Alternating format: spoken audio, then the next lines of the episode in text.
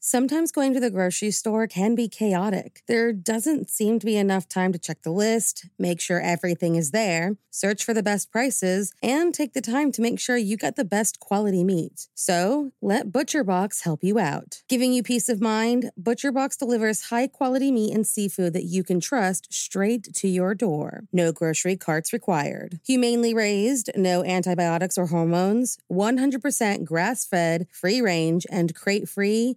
What more can you ask for? What about free shipping, customized box plans, exclusive member deals, recipe inspirations, tips, and tricks? You really can't go wrong with ButcherBox. Sign up at butcherbox.com slash morningcup and get our special deal. ButcherBox is offering our listeners a free for a year offer plus an additional $20 off. Choose salmon, chicken breasts, or steak tips free in every order for a year. Sign up today at butcherbox.com slash morningcup and use code morningcup to choose your free for a year offer plus get $20 off your first order.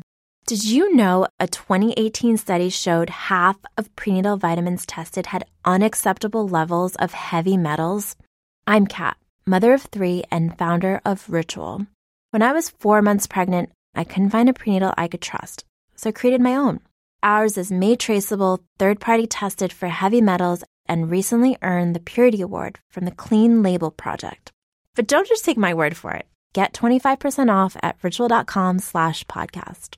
Today's episode is sponsored by Fire Bee Honey. If you are looking for something unique and absolutely delicious, then look no further because I am about to tell you about my latest obsession, Fire Bee Honey. Fire Bee Honey is honey with a kick and the perfect ratio of sweet and heat. This honey is handcrafted in small batches to transform the flavor of raw honey without compromising its amazing health benefits, which is what makes it stand out from traditional hot sauces. They use the perfect blend of flavors so even non spicy lovers can enjoy. We use honey a ton in our house, but wanted to spice things up with a little more flavor. And let me tell you, this stuff is a game changer for sure. My son and I are big chicken nugget people, and honey is our go to dipping sauce. But recently, we switched up our traditional honey for Fire Bee honey, and let me tell you, I may never go back. Not only is it delicious, but there are no added sugars or nasty preservatives. So I feel really good about feeding it to my family. And if a kick isn't your thing, Firebee has flavors like cinnamon, vanilla, elderberry, and chocolate that would be perfect for baking or a fancy cup of tea, and other items like spicy honey beef jerky and spicy honey barbecue sauce, which my husband promptly took and made the most amazing pulled pork sandwiches with. So, if you are ready to spice up your meals and enjoy some flavor while still reaping the benefits of raw honey, then Fire Bee is the place for you. Get 15% off your purchase when you order two or more bottles by using the link www.firebeehoney.com slash morning cup of murder. That's www.firebeehoney.com slash morning cup of murder for 15% off the purchase of two or more bottles of Fire Bee Honey. There were two more murders 15 miles away. When police arrived, they found the telephones and electricity lines. We have a weird A homicide. scene described by one investigator as reminiscent of a weird.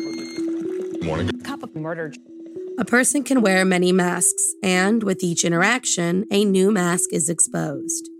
On March 18, 1988, a woman was killed, and because of the many masks her husband wore, no one had any indication he may be responsible. So, if you like your coffee hot but your bones chilled, sit back and start your day with a morning cup of murder. Charles Sennett was a man with many faces. To his second wife, a woman named Elizabeth Dorleen Sennett, he was a grieving widow who tragically lost his first wife at a young age. A death with no investigation that was deemed a little suspicious. To the congregation of his Colbert County, Alabama church, he was a modest, God fearing pulpit minister who preached the word he lived by. And to a congregant named Doris Tidwell, he was an unhappily wedded man who needed to be taken care of, which almost always involved a shortage of money. Which is why it did not surprise his lover when he asked for $3,000, claiming it was to repay a bank loan. money that instead was used to hire a tenant, a man named Billy Gray Williams, to get rid of a problem Charles felt needed to be taken care of. Elizabeth Dorleen Sennett. On March 18, 1988, two men named John Parker and Kenneth Eugene Smith, whom Billy Williams hired for a promised $1,000 each, drove to the Sennett's home and parked their car in the back. When Elizabeth noticed them and asked what they were doing, they explained to her that her husband had given them permission to take a look at the property as a possible hunting site. So she agreed and off they went. When they were finished and came back up to the house, Elizabeth just assumed it was time to exchange pleasantries and goodbyes before the men headed back on their way. Instead, they asked to use the restroom, and while inside, readied themselves for an attack. Once John Parker exited the bathroom, he jumped Elizabeth and began beating her. Kenneth joined in and hit her with a galvanized pipe before stabbing at her while she begged for her life. When they were finished and the 45 year old was close to death, they completed their plan by staging it to look like a robbery and fled the scene. When Charles Sennett returned home, he put on one final mask that of a shocked and devastated husband, one who didn't just have his wife killed to use her insurance money to get himself out of debt.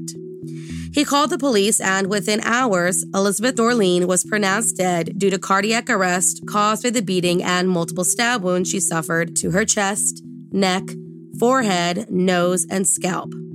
Now, police weren't buying that this was your standard run of the mill robbery, and shortly after declared dead, Charles Sennett was named a suspect, more than likely simply because he was her husband. Within a week of being named a suspect on March 25, 1988, Charles took his own life and took all of his secrets with him to the grave.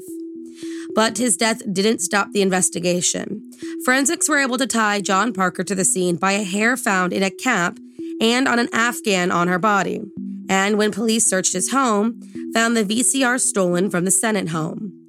John Parker, a boy with low IQ who spent most of his school career in special education and had no previous criminal history, was arrested less than a month after the murder took place. In April of 1988, then 19 year old John Parker was indicted for the capital murder of Elizabeth Dorleen Sennett.